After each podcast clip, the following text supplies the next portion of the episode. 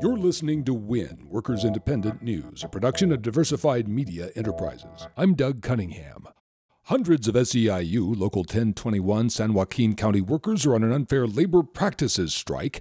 According to the local, those labor law violations include not bargaining in good faith, refusing to meet with the union to bargain, not making labor contract proposals, and withholding information the union is entitled to for bargaining.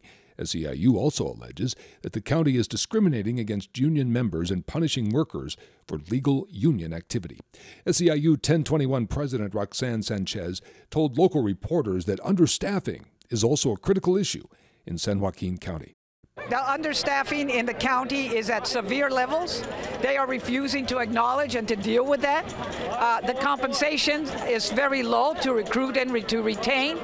But those are the issues at the table that we cannot engage the employer in a thoughtful and reasonable discussion. SEIU says more than 800 positions authorized by the county budget are not filled. In Atlantic City Wednesday, Hillary Clinton blasted Donald Trump's business record as a selfish, systematic use of bankruptcy to enrich himself while devastating workers, small businesses, and their communities. Four of Trump's Atlantic City properties, including casinos, went bankrupt. When this casino collapsed, because of how badly he managed it, hundreds of people lost their jobs. Shareholders were wiped out. Lenders lost money. Contractors, many of them small businesses, took heavy losses, and many themselves went bust. But Donald Trump, he walked away with millions. Clinton says America can't allow Trump to do to the country what he did to his businesses.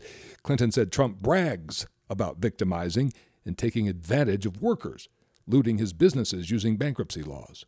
And here's what he says about the whole experience. He actually brags about it. Atlantic City was a very good cash cow for me for a long time. The money I took out of there was incredible. Think about it the money he took out of here. That says everything you need to know about Donald Trump. He didn't just take advantage of investors, he took advantage of working people as well. Donald Trump cannot do the job for American workers and businesses.